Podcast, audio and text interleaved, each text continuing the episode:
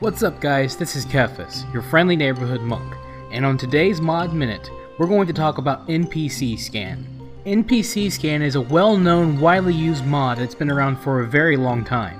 What it does is it helps you track rares by placing an icon of them up on your screen when you're in proximity. The way it works is that NPC Scan will check your cache for whenever you found a new mob. The problem with this is that once you found the mob, you won't find it again. The long-standing solution for this is to go into your WoW directory and delete your cache before you load up the game. But I've discovered an even easier way to manage this. And by discovered I mean I read about it on my guild forums.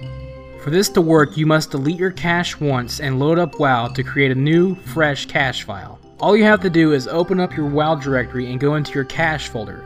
Then go into the WDB folder. And there you'll find a file that says creaturecache.wdb. Right click that file and open up properties. Then click the checkbox that says read only and you're done. Now your creature cache will always stay fresh and anytime you're in the proximity of a rare, NPC scan will alert you. And I like to give credit to Fracta from AIE for posting this on the forums. You can find NPC scan on Curse. You can follow me on Twitter at TheKefis, and you can learn more about Mod Minute by heading over to modminute.blogspot.com. This is Kefis. Until next time.